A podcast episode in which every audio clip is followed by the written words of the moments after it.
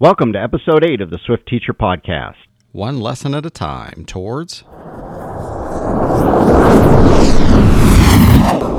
Swift World Domination. Joining us today, we have a very special guest, Fraser Speirs. Fraser is the head of secondary school, secondary school at Cedars School of Excellence in Greenock, Scotland. Before that, he was the head of computing and IT, responsible for the school's computer science education and IT infrastructure, which I know also includes managing his uh, JSS, his Jamf software server. And Fraser was uh, very modest in his bio, but he's also responsible for the very first iPad one-to-one deployment in a school in uh, in the world. So, Fraser, thanks for joining us. Hi, it's good to be on the show. Thanks for having me. So, just a little background. Fraser and I met last year at WWDC. Mm-hmm. We were there for the announcement of Swift Playgrounds and got a behind the scenes look. And we're going to, Fraser recently published an article about his first year of using Swift Playgrounds to teach computer science and coding in Swift. So, uh, that's why Fraser's on this very timely episode since school is ending, and he just wrote that that article, that blog post. So, Fraser, now that we know that you're at uh, the Cedars School of Excellence, uh, tell us what you teach. Well, I, I teach computer science to the equivalent, our equivalent of sixth and ninth grade in the US, and I also teach a, a course called Administration and IT to 10th, 11th, and 12th grade equivalent as well. So I've got some work in senior school, some in the junior part of secondary as well. I'm soon going to be handing over that senior part to a colleague and focusing more on some school administration uh, work that I'm doing at the moment, and also but keeping the computer science going in the lower years as well. So I primarily think of myself as a computer science teacher, but I've taught uh, little bits of other things from time to time as well. As the same thing, although they shouldn't be.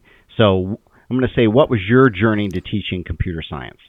Well, I, I think your, your point is is true there, Brian. That many countries where computer science has kind of left the curriculum, um, now that it's coming back in as a kind of political imperative, a lot of places are, are, are treating the idea of coding and the idea of computer science as being the same thing. But I don't, I don't really see them as the same thing. And, and one of the reasons why I think is because my um, degree background is computer science. So I first of all uh, got a bachelor's degree in software engineering and then a master's in computer science. So I have a, a kind of full academic computer science background. Um, whereas a lot of even you know when I was at school and and now again a lot of people are being taught by teachers who were formerly teachers of some other subject who converted to be computing teachers at some point in, I suppose, in the early 1990s or uh, the mid 2010s as well. So that's kind of why I, I, see a distinction between that. That coding is something that um, a, a, lot of teachers are tasked to teach, whether or not they actually have qualifications in that area. Um, uh, but computer science in Scotland is a little bit different from other places because in Scotland we never really lost computer science from the curriculum as fully as say they did in England, for example, and in some areas of the US as well. So it's it's a little bit different for us here. So you, if I remember correctly, you did not start out as a teacher. You came to teaching from being a computer scientist, correct? I remember hearing that on your out of school podcast when you were talking to Jesse Chartier. Yeah, so so my first job out of university was um, I, I, was a systems administrator or a coordinator for uh, computer clusters that were attached to the Large Hadron Collider project. So we were deploying those kind of clusters, and that was my first job before uh, joining Cedars. So. Uh, yeah, my background's a little bit different to most people who have gone, you know, straight into teaching from university. And before I get to my next question, I want a, a follow up from way back. I remember when right after Swift Playgrounds was first announced, mm-hmm. uh, you and Bradley Chambers on your Out of School podcast, the, you had a discussion about, well, everyone can code. Does that mean everyone can teach coding? Mm-hmm. And um, I'm not so sure everyone can teach coding. Is my personal opinion. What do you think? Well, I suppose the question is is sort of to what level can people teach coding? I think um, any reasonably experienced teacher could pick up Apple's teacher guides for Swift Playgrounds and for uh, uh, the Learn to Code program and probably do a reasonable class with it. I mean, the, the curriculum is is so well written that it, it would be an achievement to really mess it up, I think. But what my experience of teaching computer science is that um, to be able to remediate students who are struggling or to really stretch the best students requires is those two ends of the spectrum that require a deep understanding of the subject. Right? You, you could teach a middling uh, class to middle ability pupils and everybody's fine. But if you if you find yourself with some really strong students that you want to stretch as hard as you can, or some students who are just not getting it, without that deep knowledge of the subject, it's going to be hard to either extend their knowledge beyond what Apple's got in the teacher guide, or to express the whole idea of computer programming in some other form that makes sense to a student who's struggling with the concepts. Those are, uh, to me, that's the real benefit of, of a subject specialist teacher. I think it's the the differentiation is starting to crystallize for me. Uh, coding is part of computer science, uh, teaching mm-hmm. that one specific skill. But I guess it's the difference between you know maybe everyone can teach coding, but like you just mentioned, to get the stretch in there, especially for those really gifted students, that's the difference between teaching coding and teaching computer science. Yeah, yeah. I think it's like, I mean, you could put me in front of an English class and I could read a book with them, right? And we would all read the book fine and everybody would be able to interpret the words. But to really get the sense and the meaning and the understanding and all the references that go along with it, you know, you're really going to want an English teacher in there. You know, I, I would not do a good job of that, even though I've read, you know, George Orwell or whatever many, many times. Uh, so, and I think you, you can make a, a, similar analogy. I'm hesitant to make strong analogies between different subjects because I recognize their differences, but I think that, you know, we, we've had coding come into a lot of Western curriculums, um, a lot of developed country curriculums, um, because people are worried about jobs, right? And I think if you look at any of the narratives or any even articles about the importance of, of coding in the curriculum, um, you only get two or three paragraphs into those articles before you see some point made about jobs, right?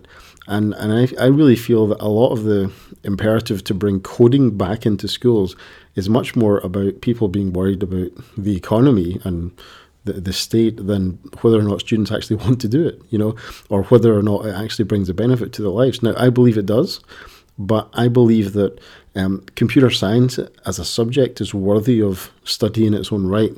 And I'm concerned on two fronts. One, that the fullness of computer science isn't getting studied because we're just trying to make everybody into programmers. Um, and secondly, there's it's possible that we could end up in a situation where uh, computers in schools are only available to people who are willing to produce computer programs. Because one of the things I've seen over, you mentioned the one to one iPad program that we've had in school. Um, and in the seven years we've been doing that, I've seen people shift the goalposts on me several times. And the first time it was uh, you've got iPads are for content creation, and you've you've got to be a producer of content. Okay, so after a bit of work, we we were had the students you know creating keynotes, video, uh, audio, presentations, essays, books, posters, photography, everything. And then people pushed the goalposts out again and they said, oh, no, you have to be a producer, not a consumer of technology, i.e., you've got to build a robot with this thing. And, and I feel like, you know, that trying to keep computers in schools just to the computer science department is a, is a, a mistake on the other end of the spectrum that's quite easy to be made as well. Wow.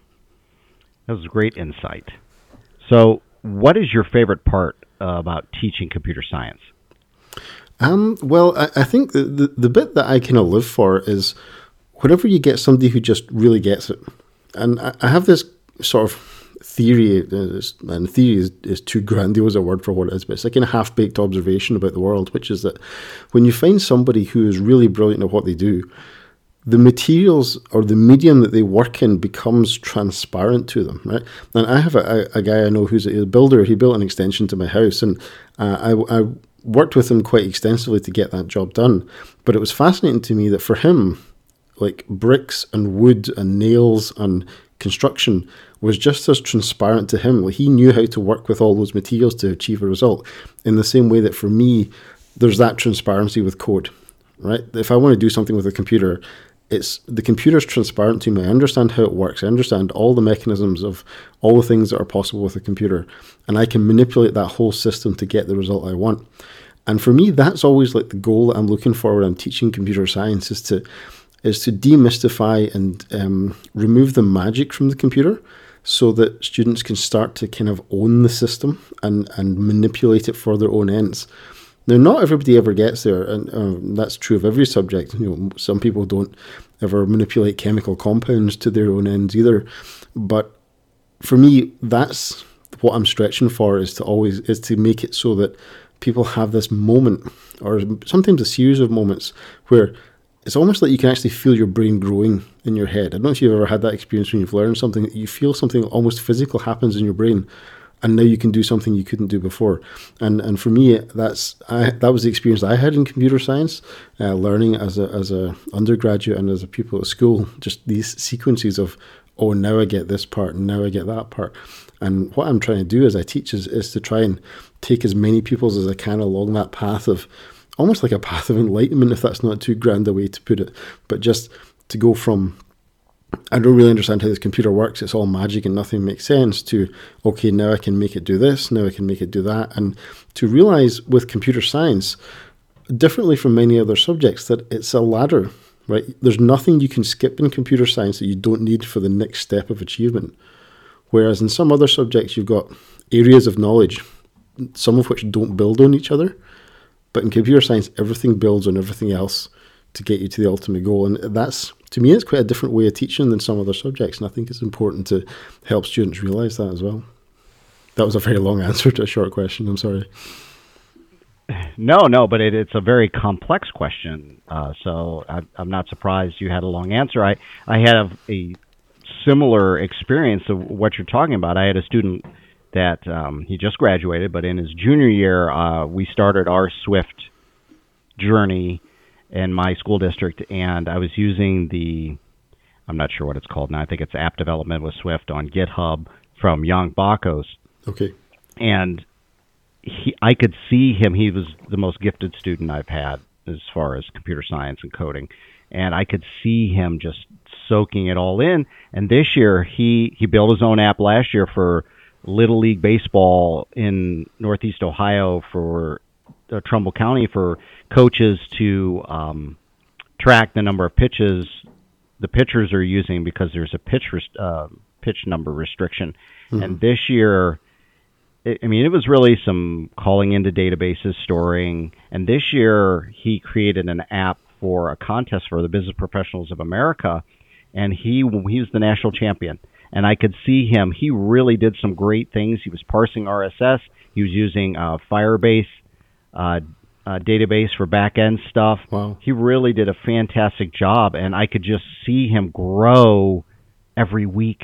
He's like, oh, I well, I want to figure this out. I want to be able to add this functionality, and I mean, he made a school. Uh, he had to make a school app that was a requirement, and it had to have map. So he used MapKit, but he added a feature in there so that um, we have a restaurant because we're a career and technical school. Okay. So our teachers could order their lunch right from their iPhones and actually pay for it with a credit card right there, right from their iPhones. So that's fantastic. He's Branson, hey, shout out to Branson, BPA national champion in app development. He did a fantastic job. So no, I I definitely see what you're saying. It's that wow feature when you see them learn right then and there.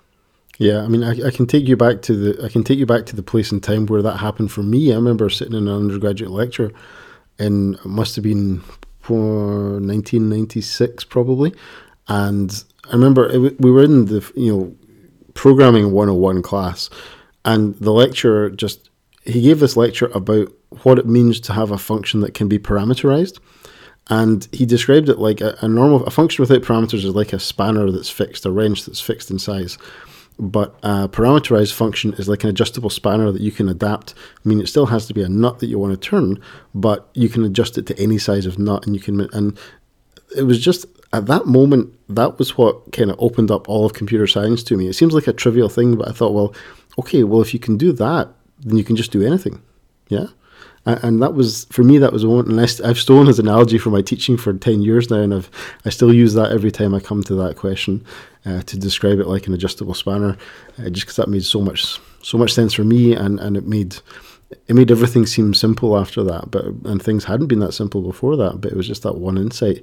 And to me that's the kind of beauty of teaching is that with one word or phrase you can open it up to open up whole subject to somebody Uh, but it's just the the art, I suppose, is getting the right phrase for the right person. But I think that you know two follow ups on that. I think that's when we talked about can everybody teach coding or you know computer science. That's what the difference of somebody who really has that content area expertise can really open that up, like he did for you with that great analogy. Mm-hmm. And then second to translate it, what's a spanner?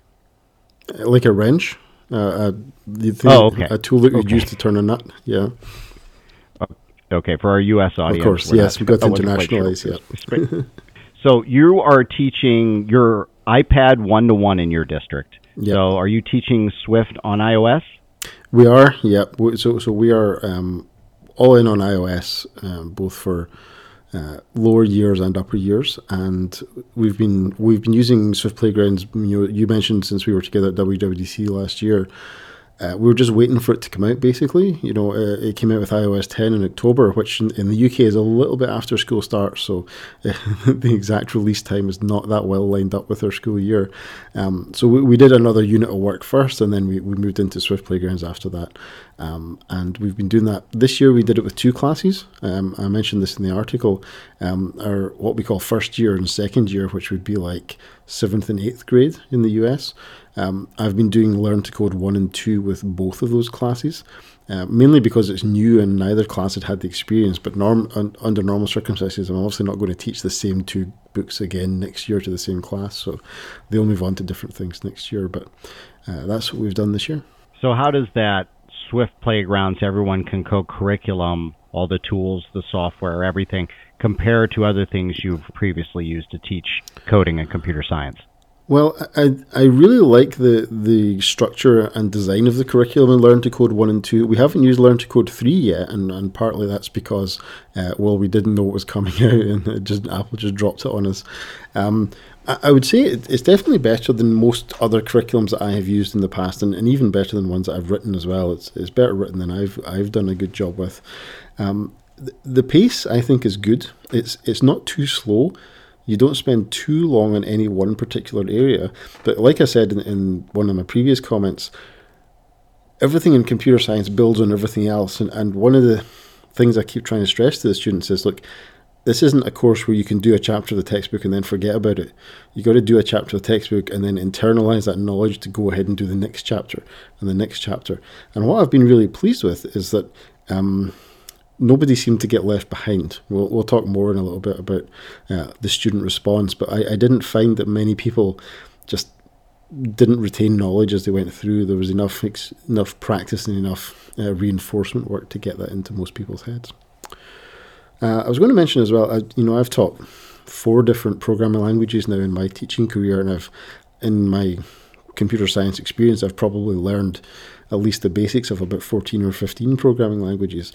But in, in teaching programming, we've used uh, Visual Basic, Ruby, Python, and Swift in that order.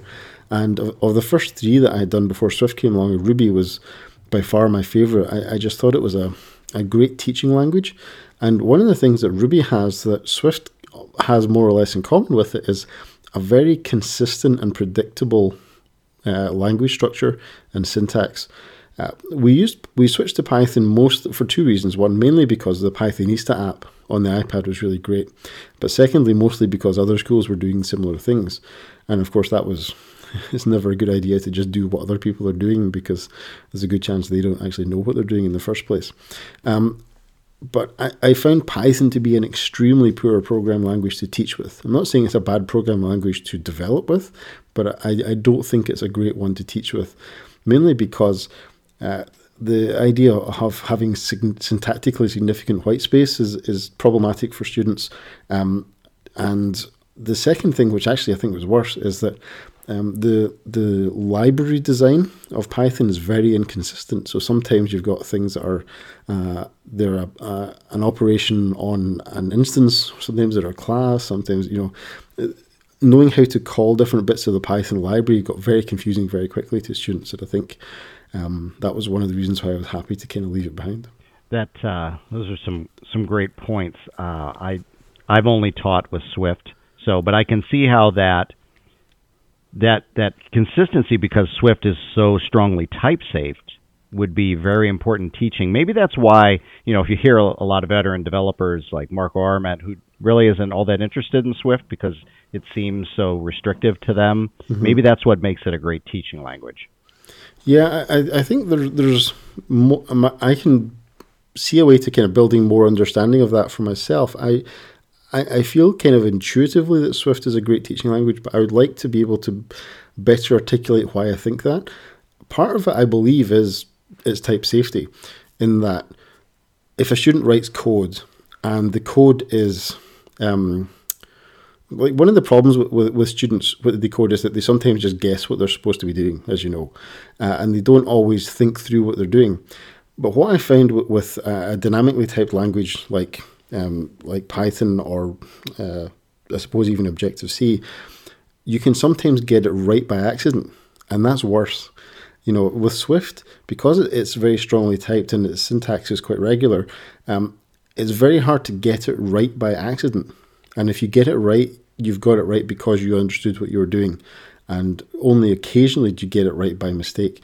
And I think get getting things right by mistake is actually poor a poor experience for young programmers because um, the behavior then is possibly un, either undefined or it's different to what you would expect, and it looks right to their mind. It looks right, but it doesn't behave right.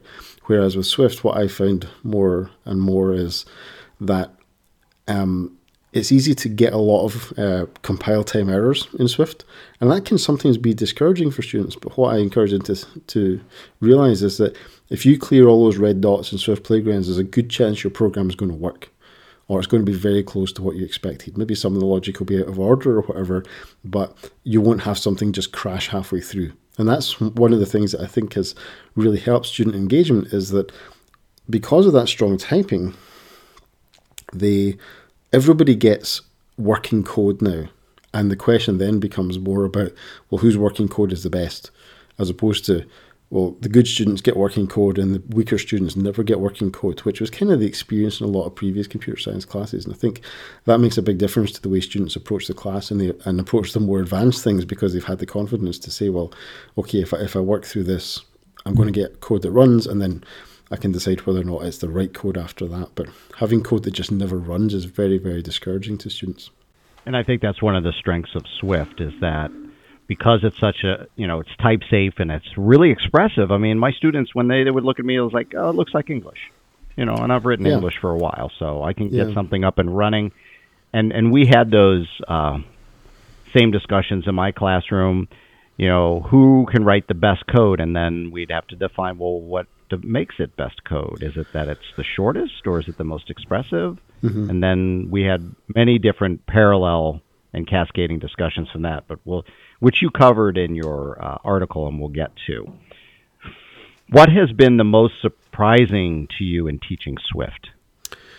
Yeah, I, I think probably what we were just talking about there, Brian, the, the idea that um, we now spend most of our time in class having the discussions about like what are genuine computer science topics, right? Such as efficiency, understandability, maintainability, all of these things that instead of just trying to hack something together to get something that works within the time, the fact that there's a, a, sort of high floor in that most people will get working code, if not everybody will get working code, and then we can say, well, whose code has the best variable names, whose code is the most time efficient, whose code is the most memory efficient, whose code um, is most understandable to somebody who hasn't written the code.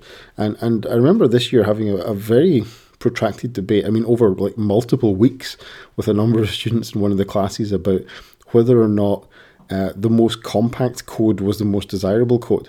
And and of course, this is like you know. 13 and 14 year old boys who are just desperate to show like to compete with each other and see how clever they can be with their code and how obscure they can be and how they can beat each other. And I'm, I just spent a lot of time going, no, I'm not giving you full marks for that because what you've done there is not a desirable goal, right? It's not it's not desirable for you to write your solution to this in two lines when it's actually a properly expressed a ten line program or something like that. Cramming it all into two lines is not a desirable goal. It's never a good thing. You know, it, I mean, this isn't the obfuscated C contest. You know, it's not something that we're trying to. Uh, the aim of the game is not to be obscure. The aim of the game is clarity and expressiveness. Um, and even if that comes at some cost in performance or compactness, that's actually valuable because you know eventually you'll hand as a programmer you'll hand the code on to somebody else who's not part of your team, and they will, you know, they will need to understand what you've written. And if you've written the cleverest thing you can think of, then somebody else might not be quite as clever as you. I, I think maybe that that's one of the most surprising things to me and one of the power of their they call it everyone can code curriculum but it really allows us to move past just plain coding especially in the you know i teach high school and mm-hmm. we really talked a lot about computer science and you know how you know when you write something too compact you're not future you and and that's part of what you're writing your code i said anything you write now in a year you're going to look back and say wow that was bad i was going to say um, brian kernighan one of the inventors of the c language he said that uh, I'm doing this off from memory, but he said something like debugging code is 10 times harder than writing it. So if you write the smartest code you can, you are by definition too stupid to debug it. I must have quoted that about 20 times uh, over the course of this year to students, just saying, look, you can write that code today, right? But if I want you next week to fix that code, you're not going to be able to do it because you won't remember how you did it. You know, so be expressive, use long names, take space, all of these things. But you're right; those are those are software engineering topics. Those are that's not just coding. That's you know about the long term behavior of a computer programmer, and I think those are incredibly valuable things to to learn. I and I think that's the real power of their curriculum, especially now that they've added the uh, app development with Swift, which I'll be teaching with next year to my seniors. And it's that we're going to get into some heavy duty stuff, and they're going to go to college, my students, having a leg up on potentially some other students. Um, the, yeah. What'll be difficult for my students is trying to find a school that actually teaches Swift around here because most mm-hmm. of them don't. Mm-hmm. And I just don't see many of them heading out to the West Coast. Um, yeah, I think one of the things I would like to see with you know the next level of discussion about learn to code is like how much is this actually about Swift? You know, I, I think in Learn to Code one and two, you're developing a lot of thinking skills that are not really um, exclusive to Swift, right? So you're learning about absolutely basic computer science concepts like iteration, like selection, you know, all of these things um, decision making, conditional code, all of these things. And I, I don't have learn to code one and two doesn't really lead you into this, but later code uh, or programs might lead you into this where you can realize that these are concepts that you can take from this course and apply them to the syntax of another programming language in a, in a similar kind of paradigm. Uh, and I think that, to me, that's one of the other differences between computer science education and coding Whereas co- a coding class can get very locked into the specific technology that is being used for that class. Whereas in computer a computer science education, rightly done, would lead you to believe that if you understand computer programming, you could in the course of a day you could learn pretty much any computer programming language you want, um, and uh, you know the skill then is to learn the libraries and, and become a professional in that way. But the actual syntax of the language is not the most important thing. And I kind of feel like with Swift, with Learn to Code one and two in Swift Playgrounds, you're you're learning how to program the the little puzzle world in the book. You're not really programming iOS as such, uh, which means that you're learning fairly pure computer science concepts, which you could then apply to some other language as well. And I think there's, you know, because you're right, not everybody's going to go to a next stage of education where they're teaching the exact same stuff, or, or they're certainly teaching Apple's curriculum, or indeed they're teaching Swift at all uh, you might end up in a Python course or a C course or something, like and and that's okay. And I think that has to be maybe my finishing point for uh, kids who are leaving my computer science programs to say, look, you've done this, we've done it in Swift, but you could quite easily change to be a Python programmer or a Ruby programmer uh, without too much difficulty. And, and just giving people the confidence to be aware of that as well is, is something that's quite important to bear in mind. I know that my some of my students give give me a hard time about Swift and like, well, what about Java? And I said, well, I've done that. Yeah. You know, I learned Objective C and I've learned Swift, but one of the great things you can pick up any other language once you learn these computer science um, topics and and you know programming ideas. But yeah. one of the power uh, I think in Swift is that maybe you don't have to. because you know I I, I went through the entire series, uh, Learn to Code one, two, and three, and, and if you have a chance, your students, I think my students loved Learn to Code three because Mm-hmm. it it gave them much more autonomy and they were able to create their own playgrounds and really put some creative tweaks into things.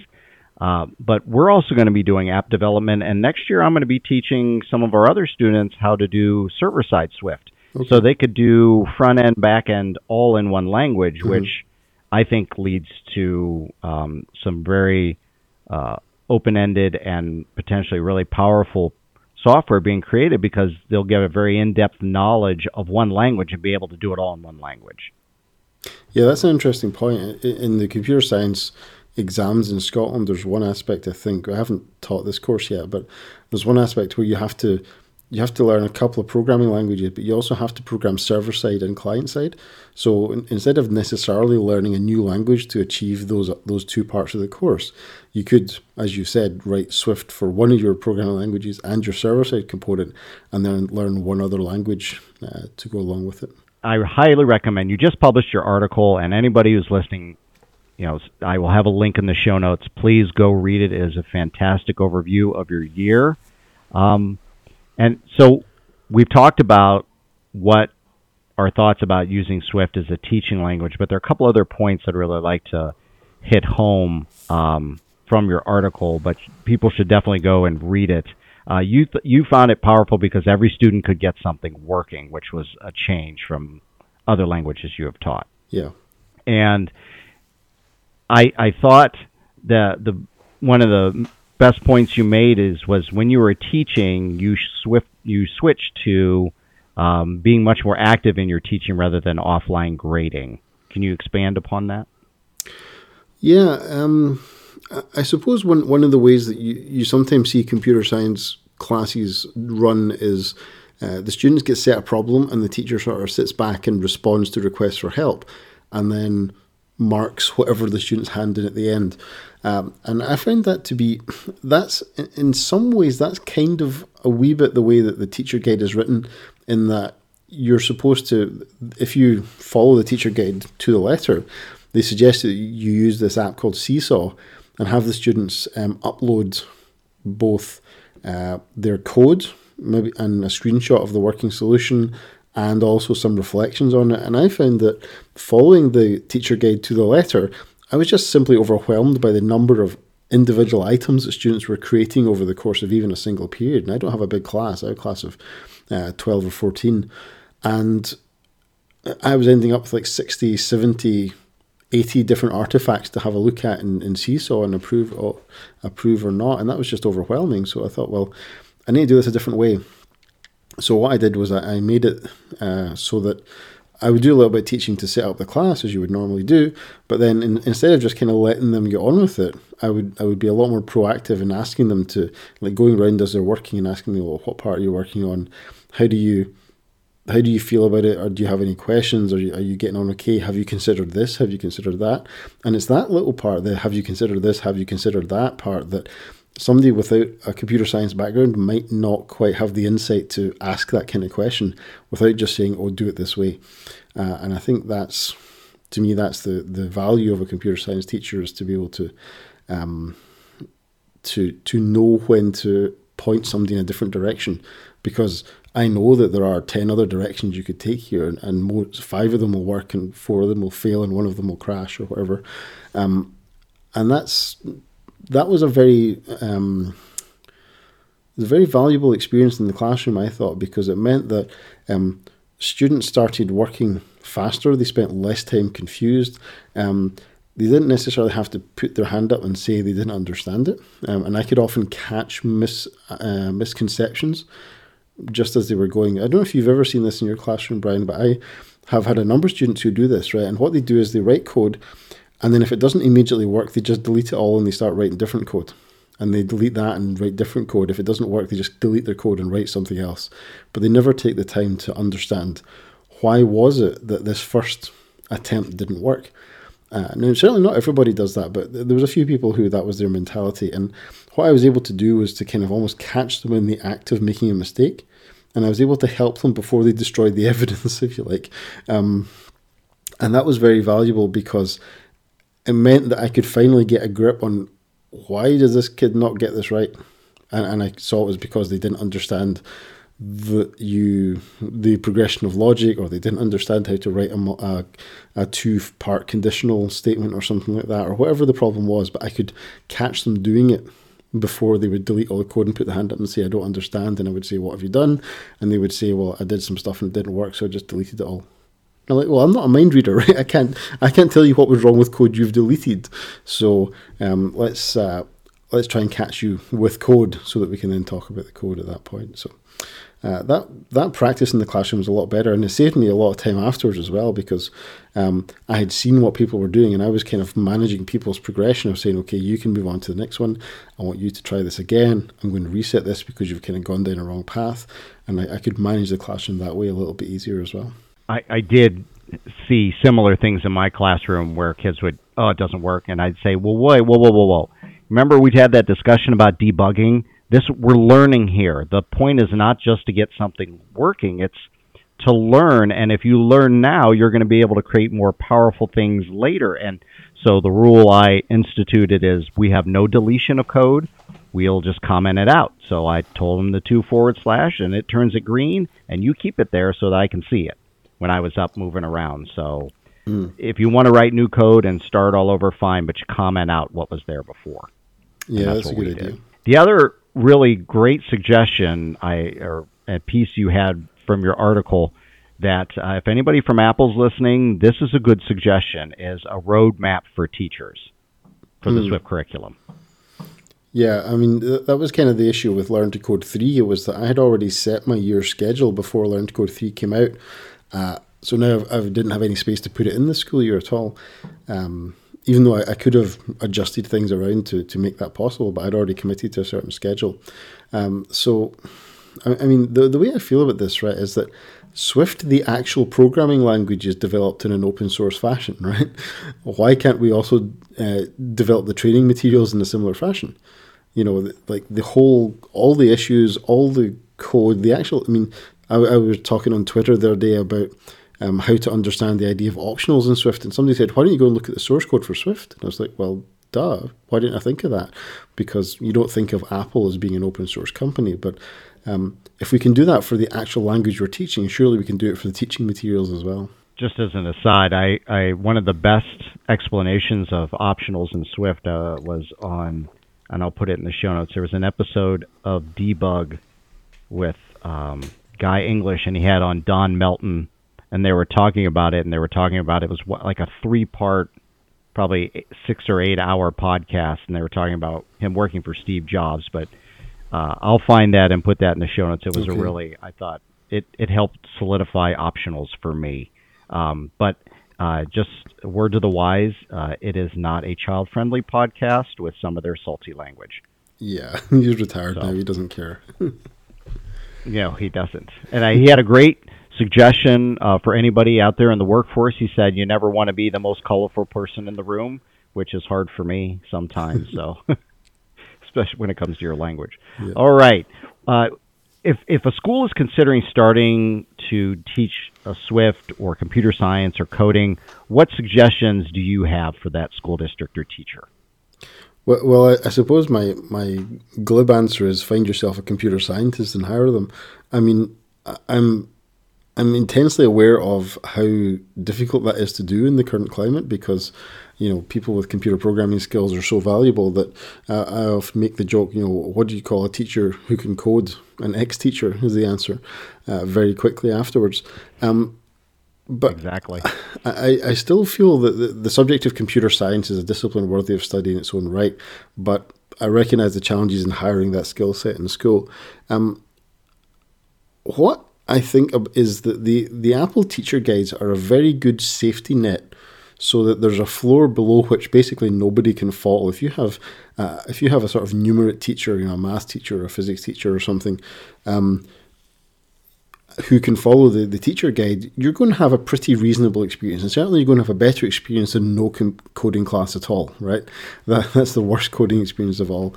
Um, but I still feel that the, the most fulfilling parts of the learning experience, those debates and discussions about the kind of the more in depth software engineering and computer science issues, um, would be pretty challenging for a teacher who didn't have a background in computer science. So I think it's just to be aware of like what are you going to get, right? You're you're not going to give the Apple Teacher guides to any random teacher in your school and get like a a university preparatory computer science curriculum in your school. That's not going to happen.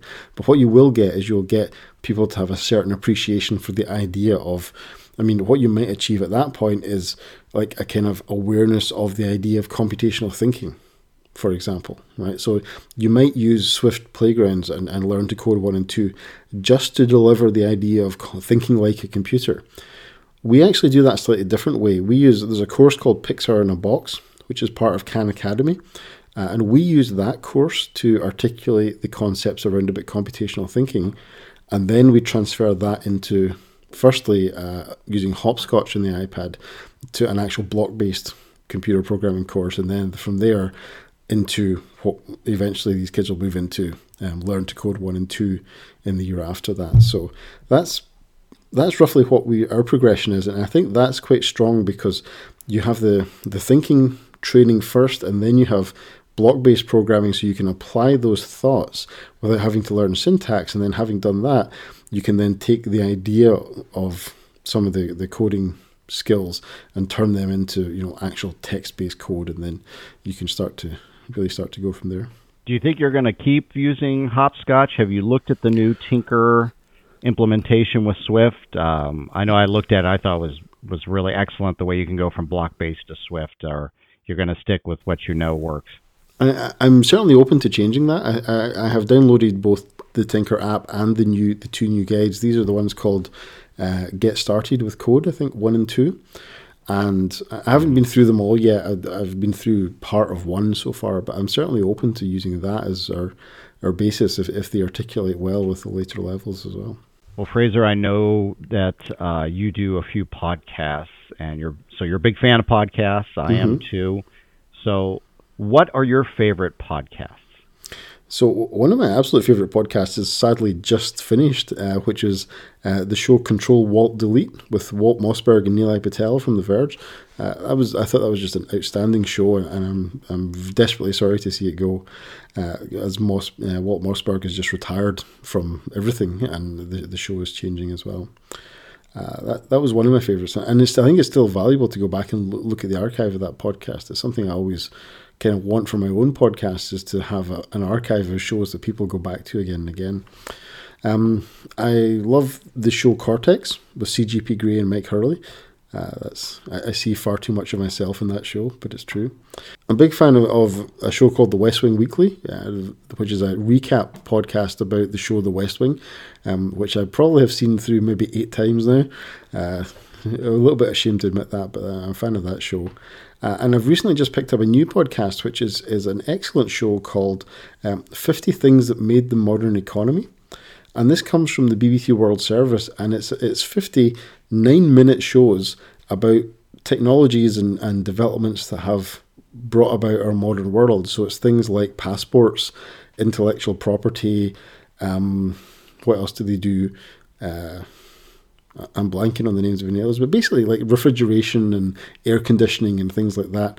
All the things that we kind of depend on to to have our modern world, and it's just an excellent little kind of snack podcast that you can you, you can grab one and, and chew on it for a while. It's really good fun. That sounds. There is one that uh, non tech one that I love. It's called uh, Freakonomics Radio mm-hmm. by the economist that one of the co-writers of uh, uh, Freakonomics. Unusual way to have economics look at the world. So it's the Freakonomics Radio podcast, and I've learned so much there, uh, and then things I've just never thought about.